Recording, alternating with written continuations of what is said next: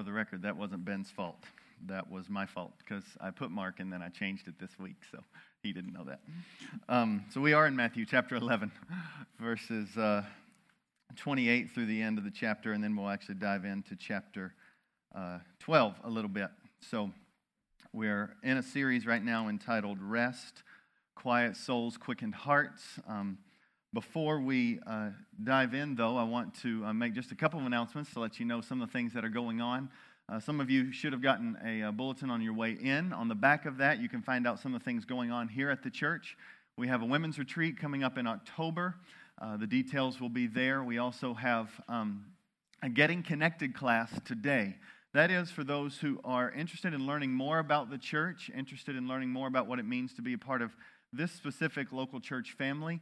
Um, we have a class today where we provide lunch for those um, who uh, attend, and then it's uh, a time when we can just answer uh, questions and just have a dialogue together about what's going on uh, in the church. So if that's something you're interested in, let uh, me know, and it will be after the second service today. But we also have one more announcement about our upcoming uh, Loving the City celebration, and Tanya Nash is going to come up and do that. Good morning, church family. um, the passage of scripture in John 15 is one of my absolute favorites, and I'm sure that some of you are really familiar with it. But one verse in particular where Jesus is speaking and he says, As the Father has loved me, I am, so I have loved you.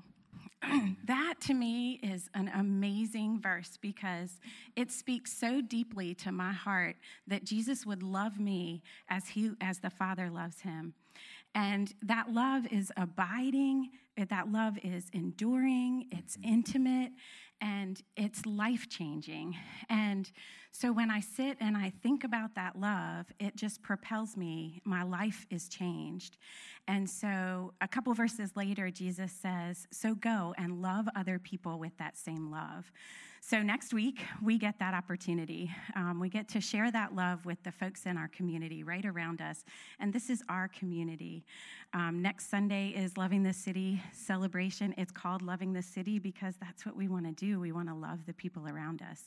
And so um, you can come out from 4.30 to 7.30 and play games and eat food and um, get to do lots of different things. Um, some of you, though, might be thinking, um, those kinds of events are hard for me. Um, and I confess that I've been there. Sometimes it can be hard for me too. And so we've set up some things that you can do um, to help facilitate relationships with the people in our community. So you could play games with the kids. You could get into a great cornhole tournament with somebody you don't know. Maybe you've just met them and you say, hey, will you be my partner? We're going to do this cornhole tournament. Um, you can sit and fellowship over a meal. Of course, everything is free, um, but you could sit and intentionally look for somebody that you haven't met before and strike up a conversation. And I know some of you are sitting there going, strike up a conversation with somebody I don't know. I got to confess, I don't do small talk well, so I understand that. Um, but let me encourage you, brothers and sisters, if you are a believer, you have the Spirit of the living God in you who can give you the power to do that. And you just ask Him and watch Him work because He's amazing to answer that prayer. So I encourage you all to come next week. Um, it's going to be a great time. If you want to um, get involved in a more formal way, check your bulletin. You can contact Heather Gregg. We still do need a little bit more help. Um, and we'll look forward to seeing you guys there. Thanks.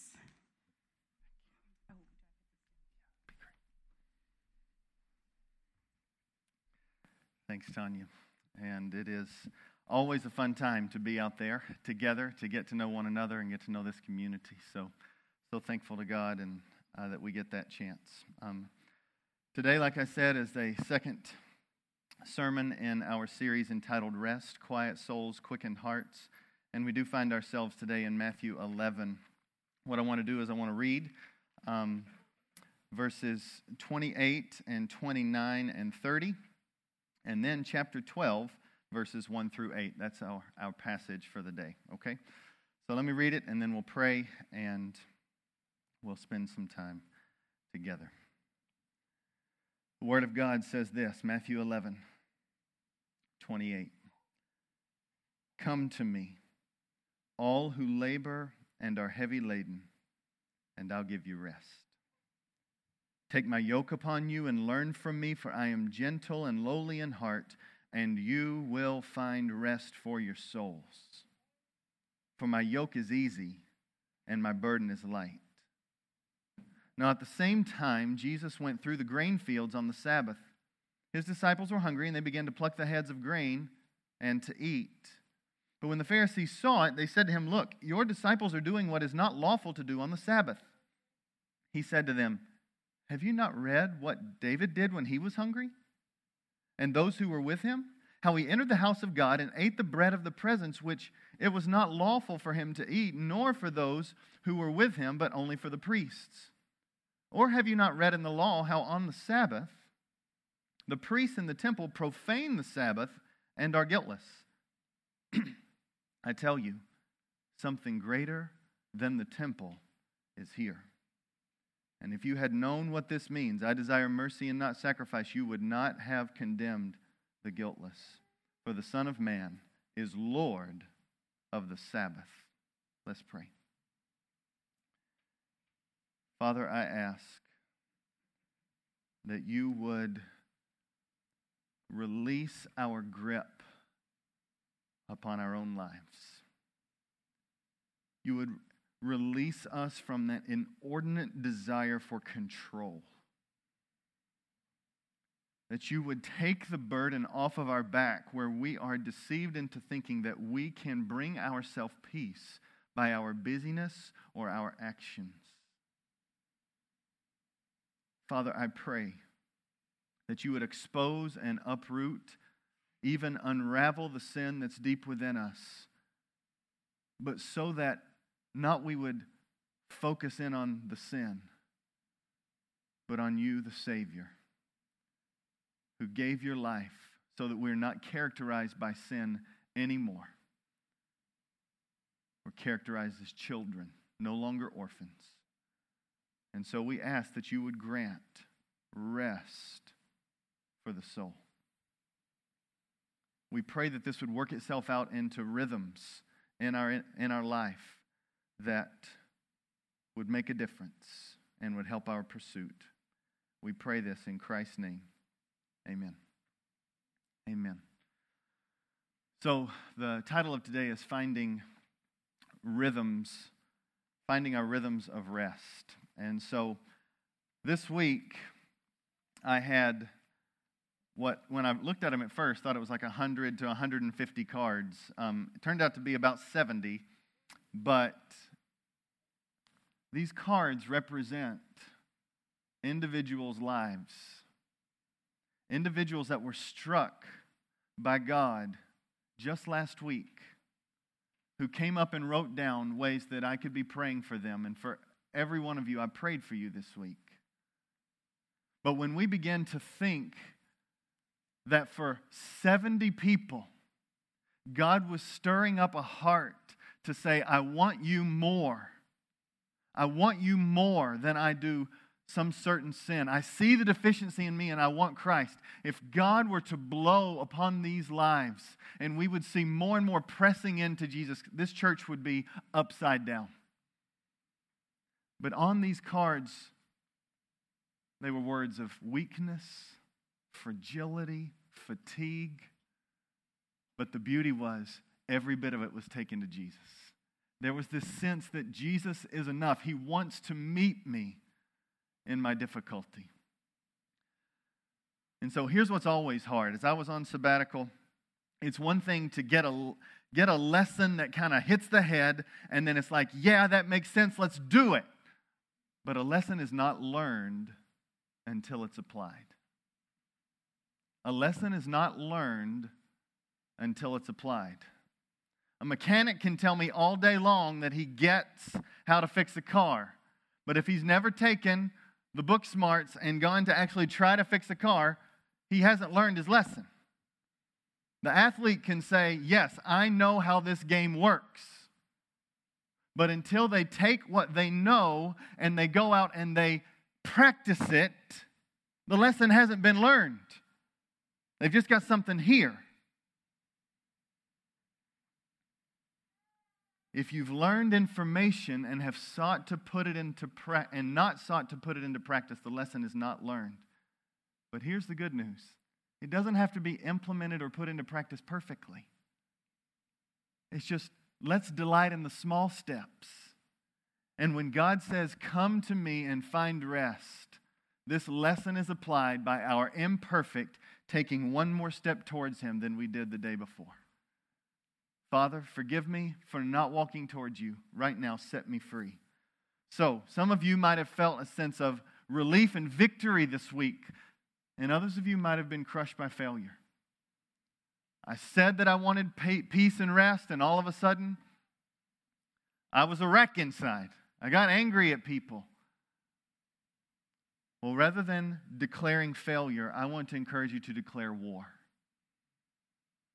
I want to encourage you to declare war. Let your failures, your mistakes, your sins, let it serve as a way to remind you that the journey for rest is not something you experience and then it's over. It is a fight, it is a continual battle.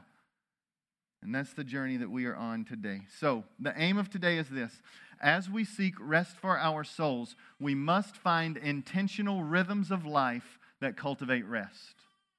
So, as we seek to find rest for our heart, what we learned last week is the rest under the rest, a rest that vacations can't solve and TV doesn't fix. It's the rest of significance, it's the rest of meaning and purpose. As we seek rest for our soul, not just our body, we must find intentional rhythms of life that cultivate rest. We're going to see it in three ways. Here we go.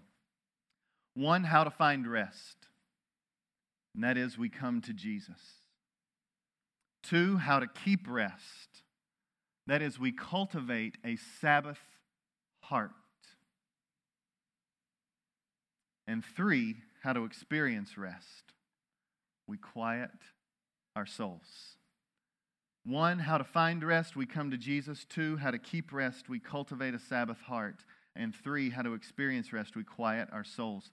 Let's look at number one how to find rest. Come to Jesus. It couldn't be any clearer. Jesus says it with his mouth. Matthew 11, verse 28.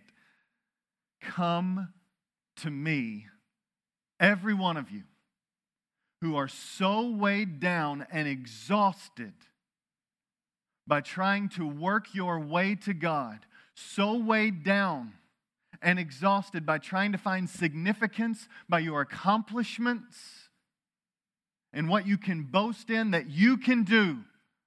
Those of you who are so wearied by being measured by performance and quantity. Those of you who are so burdened by comparing yourself to other people and constantly feeling less than, come to me, Jesus says. Come to me. Come to me, all who labor and are heavy laden, and I will give you rest. Rest is found in Christ. The weight of the yoke of the people he was talking to, many of them, the Jews, and they had a yoke around their neck of the law. And they thought by being a good person, that was enough. By adhering to certain laws, then there was acceptance. And Christ saying, is saying, you need a different master. The yoke was a symbol of submission. And it's interesting here, Jesus doesn't say, come and to be set free from being controlled or from being mastered. He says, be under my mastery. Do you see that? Look at verse 29 and 30. Take my yoke upon you. It's not that you lose a yoke altogether, it's that you get His. He's your master, He's the one that leads you. And yes, it's probably appropriate to say, yes, we are the ox, right? He's the master. It gets led by this yoke, this thing that guided the ox through the field. Take my yoke upon you and learn from me, because I'm gentle and lowly, not heavy handed. My yoke is easy and the burden is light. He's saying, exchange the burden of trying to find your own significance in your performance,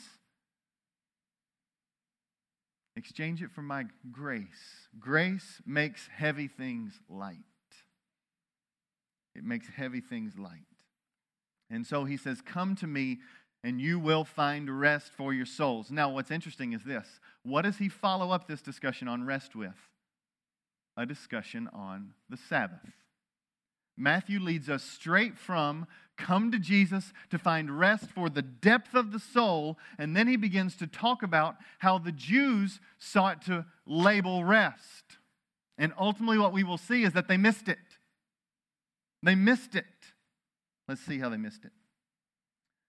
It says in chapter 12 that Jesus was walking through the grain fields and he and his disciples were picking off the grain and eating them because they were hungry. Well, in the oral tradition, that was forbidden to do on the Sabbath. And so the Pharisees, those are the really good law keepers, they wave the flag of foul. Nope, not allowed. You know you're not supposed to be doing that and they're trying to shoot holes into Jesus' leadership. And so Jesus says in verse 3, he gives us two stories, two examples.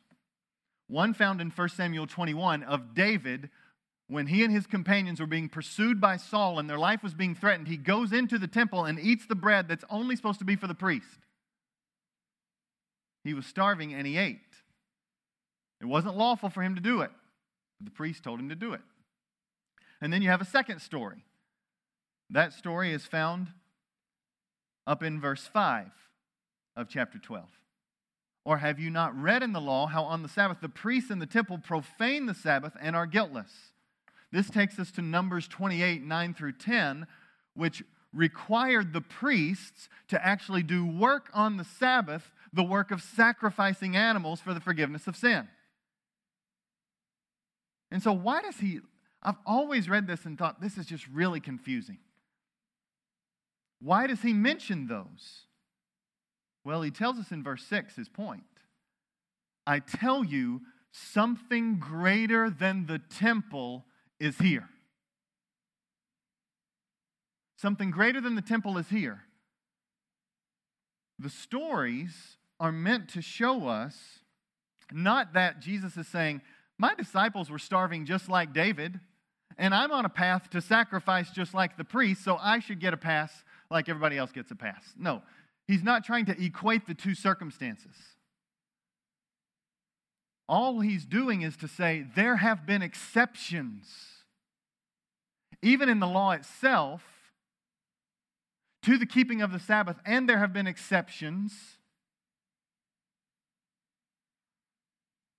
for circumstances like David's when the law was set aside. And Jesus is saying this the aim of the Sabbath was not to remember rules, but to remember and prize God. And they missed it. They were so bent on looking at the rule that they lost the Savior. The law was added to serve as like guardrails. Let's make sure that we understand what these guardrails were to do. They were to keep the people of God walking on the straight and narrow because they had proven they couldn't. Why was the Sabbath given? Let's just take a quick history lesson, biblical history lesson, okay? The Sabbath was to communicate their trust and their ultimate satisfaction in God's good work for them. It was about their rest in Him and His finished work. Remember this in Genesis 2? Genesis 2, 1 to 3.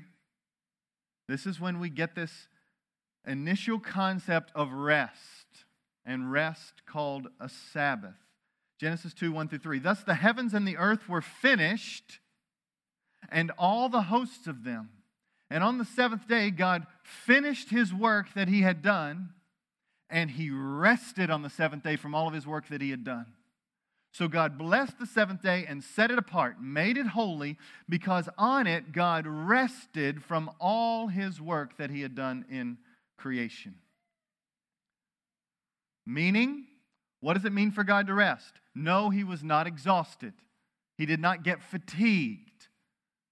Rest meant he was finished with the work that was before him. And everything was, right? Day one, good. Day two, good. Day three, good. Good. All the way up, day seven, very good. He had finished his work. Everything needed for human flourishing was done. And God looks at it and says, I am pleased with this work. It is finished. It is finished. And therefore, rest was meant to say, let's rest in my finished work. Now, there was a problem. The problem was the people of God did not rest in God's finished work, right? They did not trust him and his guidelines. It's called the sin of Adam and Eve. Sin enters into the world and it disrupts Eden rest. It disrupts it. The rest of the soul is shattered into thousands of pieces like a rock through glass. And so now we have rest is supposed to be being completely satisfied with what God has done for you. That is rest. Adam and Eve were not completely satisfied in what God had done for them, they wanted more.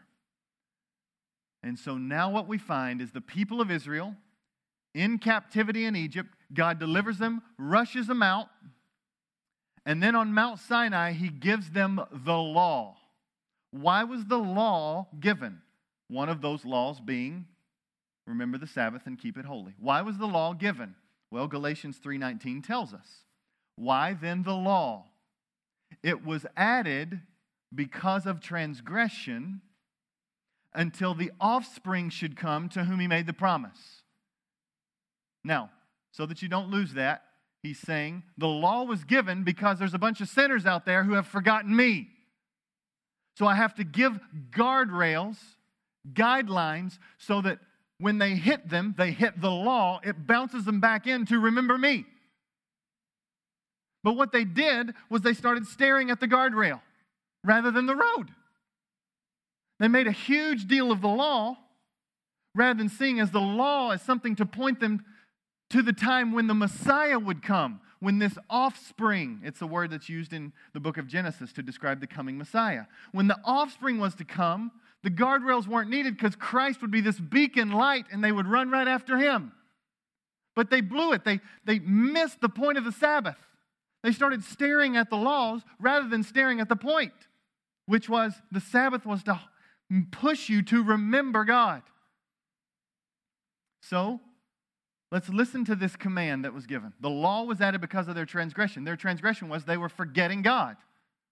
So here's the law. Let's read it from Deuteronomy chapter 5, 12, 13, and 15. It says this Observe the Sabbath day to keep it holy, as the Lord your God commanded you. Six days you shall labor and do all your work. And then verse 15 you shall remember that you were a slave in the land of Egypt, and the Lord your God brought you out from there with a mighty hand and outstretched arm. Therefore, the Lord your God commanded you to keep the Sabbath day.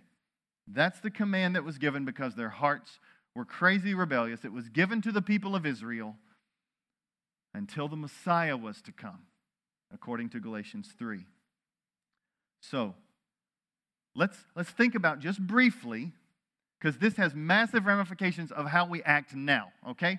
So we're not just looking at backwards just for kicks, good brain teasers. This is going to affect where we head, okay? So, what were, I've summarized it into four main points that the Sabbath was suppo- supposed to point us to. It was supposed to point the people of Israel to four main concepts. Number one, that they would remember Him. Two, that they would remember his work. Three, that they would cease from work, declaring God as their provider. And four, they would cease from work to live in their limits, to realize their body has limits. So, the Sabbath was given to them, number one, that they might remember Him, that they might worship and adore Him. This is when the Jews gathered, was on the seventh day. It was the Sabbath day. They gathered for corporate worship. It was also to remember God's work, his work of setting them free. in Deuteronomy 5, you heard this. You remember when you were a slave and you were brought out? Remember that, he's saying. So the Sabbath was there so that you would remember that you've been delivered. Once a slave, now delivered. The third concept was to cease from work. That is, God is my ultimate provider. I rest in His finished work. Now, what's interesting is just as equal of a command in this fourth of the Ten Commandments, just as equal is this six days you should work. Work's good. And to not work is to be slothful and disobedient. Six days work, one day rest. That's what he gave them. And so that one day was to, meant to be a declaration that for six days, I do what I can do. On that day, it's a declaration that ultimately you're my provider, not my work. And then finally, it was your body needs it. Even the Sabbath rhythms were created where the land needed it. Land was supposed to get a, a Sabbath where anything could grow up. There was, there was a sense of rhythms were needed because of the limitations of who we are. So here's a summary. The summary of the Sabbath is this the people of Israel were to rest in his work and rest from their work or your work. So we rest in God's work, they were to rest in their work. And now, let's jump back into the world of Jesus here, okay? Matthew chapter 12. Matthew chapter 12, he says, Something greater than the temple is here, verse 6. And if you had known what it means, I desire mercy and not sacrifice, you would not have condemned the guiltless. This is where they were looking at the sacrifice, looking at the law, rather than looking at the aim of the law, which was to love God and to love your neighbor. And then verse 8 is the clincher sentence For the Son of Man that's Jesus himself, is Lord, Master, Boss, the one that everything points to of the Sabbath. Jesus came, and when he came, the work of God that was finished at the beginning in Genesis 2 was unraveled by our sin, and therefore everything pointed to the coming Messiah who would one day finish the work of redeeming sinners. What were the last words off of Jesus' mouth on the cross? It is finished. The work is complete. Rest can happen in me. In me. So he says, Come to me. I'm the one the Sabbath was pointing to. Stop focusing on the day and the rule and look at the one where rest is found. It's the one that will finish it all on the cross, who will finish it all by rising from the dead three days later. And the call is to anyone in here come to Christ for salvation, come to Jesus to be made whole. It's the message of the gospel. Don't come to impress God by your deeds, He's impressed by His sons and the leaning on our works to try to control everything, to try to remove anxiety, it's like putting all our weight on a broken crutch.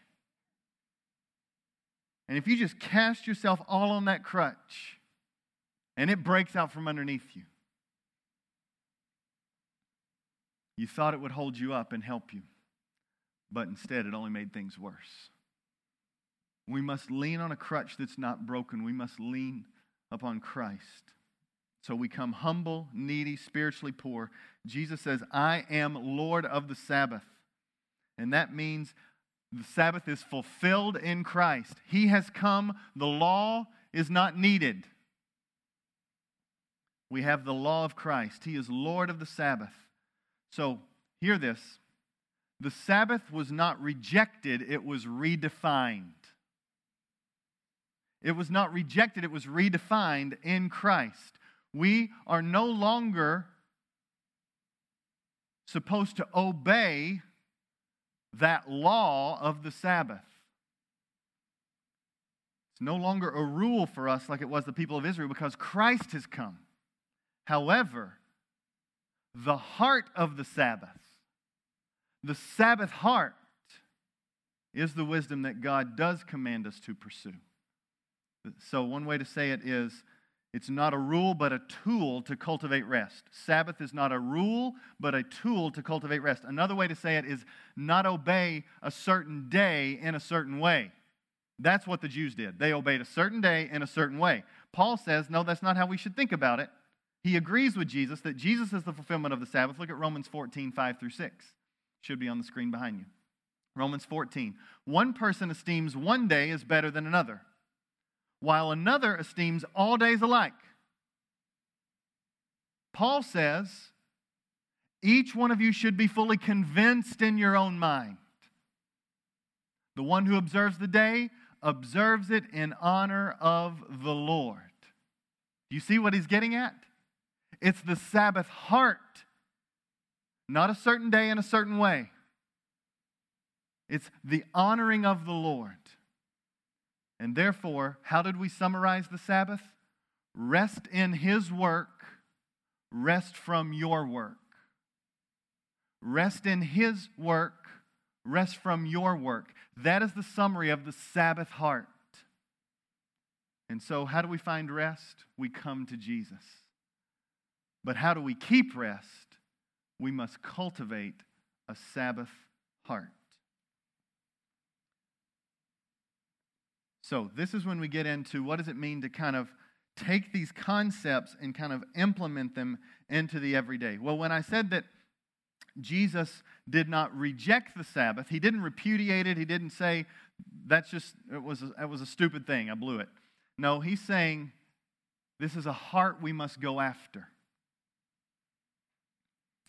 And he first redefines Sabbath as an eternal rest. Hebrews chapter 4. Hebrews chapter 4 says this For we who have believed enter that rest. Let's make sure you're tracking. You trust in Christ, that enters you into this Hebrews 4 kind of rest. It's an eternal rest. It's the promise of rest with Jesus forever and ever and ever. That comes from believing. Listen to how he speaks about the contrast. The unbelieving, those who are the skeptics, rebellious, don't want to submit to God, the wicked, as the Bible calls them. Isaiah 57 20. The wicked are like the tossing sea, they cannot rest. There's no peace for the wicked. So he's saying the rest of the soul in the here and now and the rest for eternity hinges upon faith. And he goes on to say in Hebrews chapter 4 verse 8, for if Joshua had given them rest, God would not have spoken of another day later on. So then there remains a Sabbath rest for the people of God. Do you see that? He's redefined it. He didn't reject that there's a Sabbath rest, he's redefining it. There is a Sabbath rest for the people of God. For whoever enters has entered God's rest has also rested from his works as God has rested from his. What is this rest? Let's just recap last week. Rest is not a setting, it's his presence. Rest is not a place, it's a person. Rest is not having things go your way. It's a longing for, praying about, seeking for things to go God's way. Rest is not about you doing things perfectly with no mistakes. Rest is faith in Christ. It's not what others think. It's not what you have to show them. It's not how you compare with others. It's not will you be known. Rest is confidence and complete satisfaction in what God has accomplished for you. Rest is complete satisfaction in what God has accomplished for you. When you trust His work is enough, you will find rest for your soul. So, although it's not a rule to obey, it's a tool to use. The Sabbath is. In order that we might have the Sabbath heart. Tim Keller says this The practice of Sabbath is still absolutely necessary. We don't have the rules, but we still have the principle. So, in an attempt to avoid the rules, we have gotten rid of trusting in Jesus as the Lord of the Sabbath. That is, of resting in His work. And this is what happens. When people hear there are no rules, they put this label of, I'm free. It's great. All of a sudden, missing the entire work of the Spirit of God that says, No, no, this is necessary for you. It might look different for different people, one day for one, one for another. But we must trust in Jesus as the current Lord of the Sabbath, resting in his work and resting from our work. So, what was the point of the Sabbath? How do we keep the Sabbath? First of all, we realize it's something we're longing for. We're longing for heaven. We're longing for that last day when there will be full and forever rest. But I want to take those four things that we talked about the Sabbath was implemented for, and I want to start applying it to now. Because the first one was how do we find rest? That is coming to Jesus. Now we're talking about how do we keep rest, and that is to cultivate a Sabbath heart. I think that the same four ways that we talked about the Sabbath in the Old Testament are the same four things that we can learn from here and label them as the Sabbath heart. So, number one, remember Him. Remember these four? Remember Him, remember His work, cease from work, calling Him provider, and cease from work, acknowledging your limitations. Remember Him. This is what we are doing when we gather week in and week out. But it's also what we are meant to do every single morning. A sense, or during the day sometime, not to put a law on it. Seek the face of God. The Sabbath heart is to not forget God, it is to see and to prize Christ. Friends, just showing up is not the goal of this. What we are doing here right now, the goal is not just to count numbers, fill seats, say hi and bye. The goal of our gathering in this moment is to connect with the living God who promises that He's here with us right now. And His promises are fully for us because Christ died for our sins. He paid the penalty and He rose from the dead to say, I am for you and not against you. Trust in me, surrender. We gather for a person. We gather to meet Christ. We gather for the face of God. We gather for Holy Spirit fire to come down in power. We gather for conviction and corporate repentance. We gather for a longing for unity. We gather that God would stir us up for love. We gather for Christ.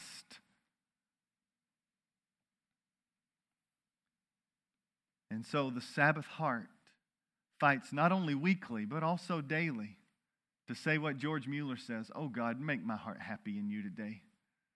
I can't tell you how many times my heart was not happy in God this week, distracted by everything. I had already checked my email, which is a no no before I get going. Just takes my mind in another direction. And that phrase just came to my mind. Just make your soul happy in me. God was just pressing it upon. Just make your soul happy first. God can do more in five minutes than we can do in five days, five weeks of our labors. I can't tell you how many times because I have stopped and just sought the face of God and in all of my imperfection saying, I am I just need you to show up. I need to find my peace in you. And then all of a sudden something that had been a roadblock forever just kind of breaks open. It just kind of breaks open. What I didn't know how to do, all of a sudden, he teaches me. First things first, remember him. Second, remember his work. remember his work. I don't know if you remember what it said in Deuteronomy chapter 5. It says, basically, you are free from slavery, therefore, observe the Sabbath. trying to think on this one a little bit. Now, how does that connect? You're free from slavery, therefore, observe the Sabbath. Well, first of all, slaves didn't get time off, right? They didn't have that option. But is he saying more by saying, You once were slaves, now observe the Sabbath? He wants them to remember that the work of God is to set slaves free. That's what he does. He sets slaves free. And here's a quote from Tim Keller in a wonderful sermon that I listened to entitled Work and Rest. He says this If you can't take time off, if you make excuses for why you can't take a break from something, here's what he says If you don't rest, you are a slave. A lot of you can't say no and are too busy. If you can't set time aside, you are a slave. Slave to ambition, family hopes, others' hopes, but you are a slave. And the Sabbath was meant to be a time that was set aside to say, the yoke of all of those things family hopes, others' ambitions for me, my own ambitions the yoke is too heavy. I must come to Christ. I must come to Christ. I don't want to be a slave to those things any longer. So we not only cultivate a Sabbath heart by remembering Him, we remember His work of rescue, our significance is in Him. But we also, there is a ceasing from work that is necessary. What does it do when you work and then you stop working?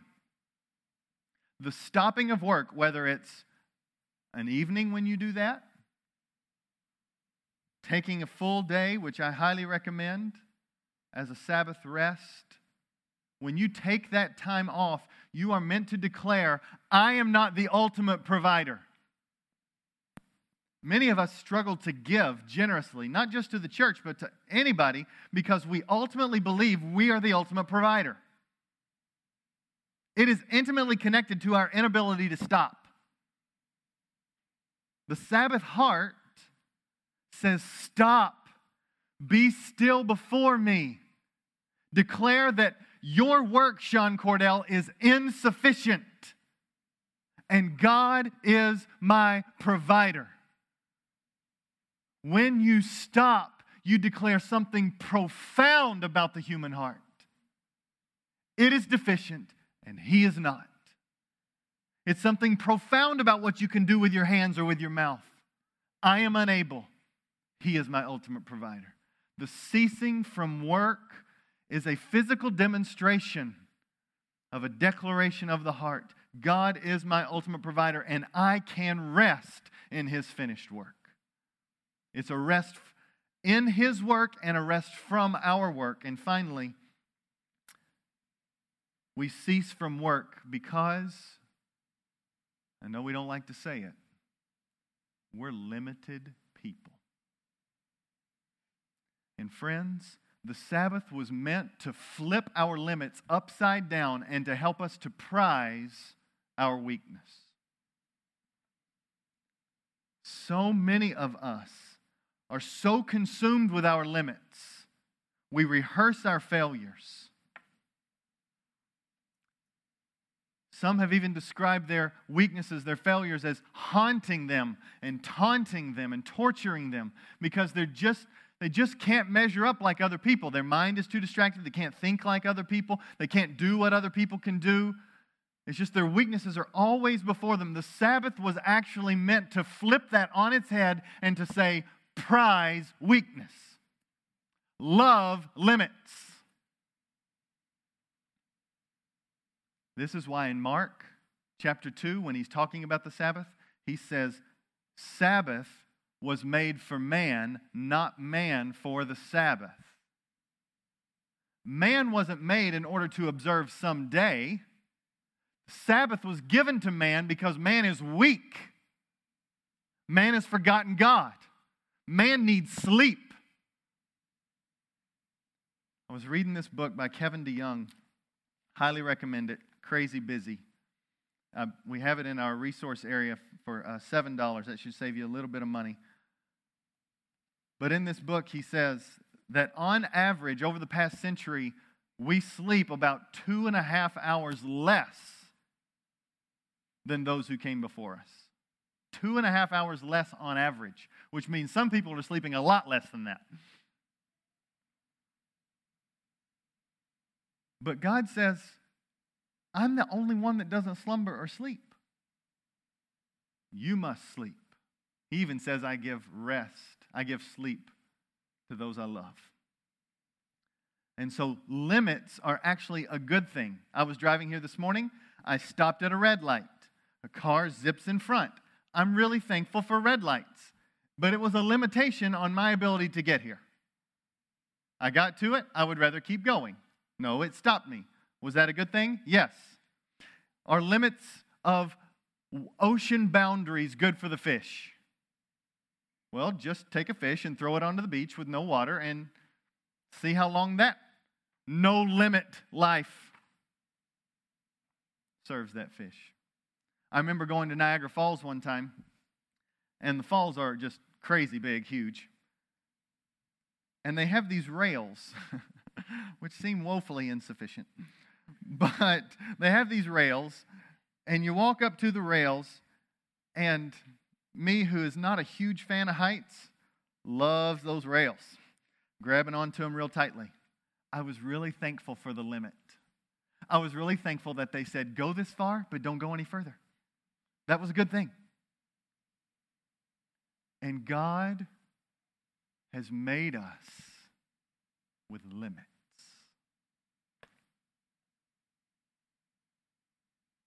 Your mind is not as sharp as your neighbor's. Your strength is not as strong as somebody else's.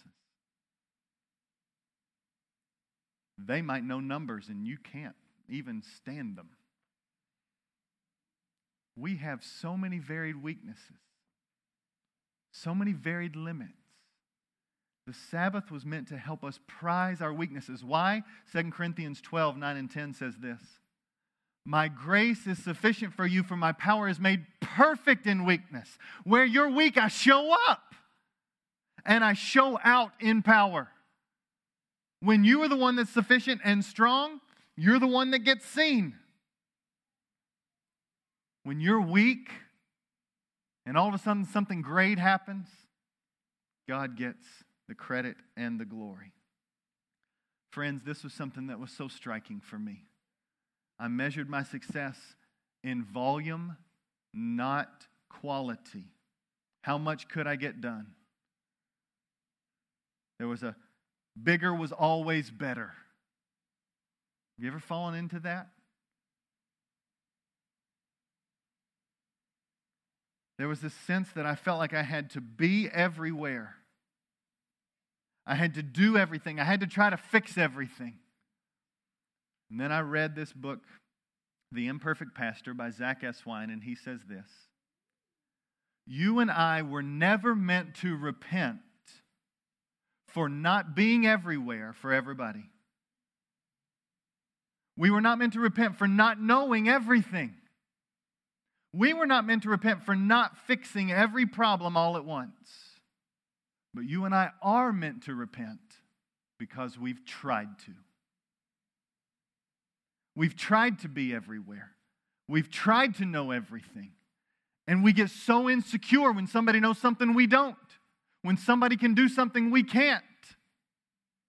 Friends, it's called the body. It's the church. One person will never be able to fix it all except for Christ. If you could, you'd be the Savior. You don't qualify, and neither do I. The resume falls way too short. And I'm okay with that. I wasn't. I fought with all my might for that not to be the case. But I'm okay that I'm a limited man. And you know what that means? There will be sometimes when people come to you and people come to me.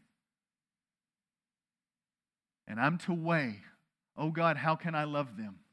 And it will not always be giving them the answer or relieving their suffering. My heart hurts when people suffer, but I can't fix it all. And honestly, God has designed our pain to teach us lessons that only pain can teach us. And if I come in and swoop in and always take care of everything that's hard for my kids, or everything that's hard for my wife, or everything that's hard for you, or you do the same, we will not only be exhausted and worn out, walking around with guilt all the time, we're also removing a blessing from someone else who might be to come alongside that person or that person who will grow closer to God because of the struggle. Oh, dear friends, the Sabbath is meant to tell us we are limited.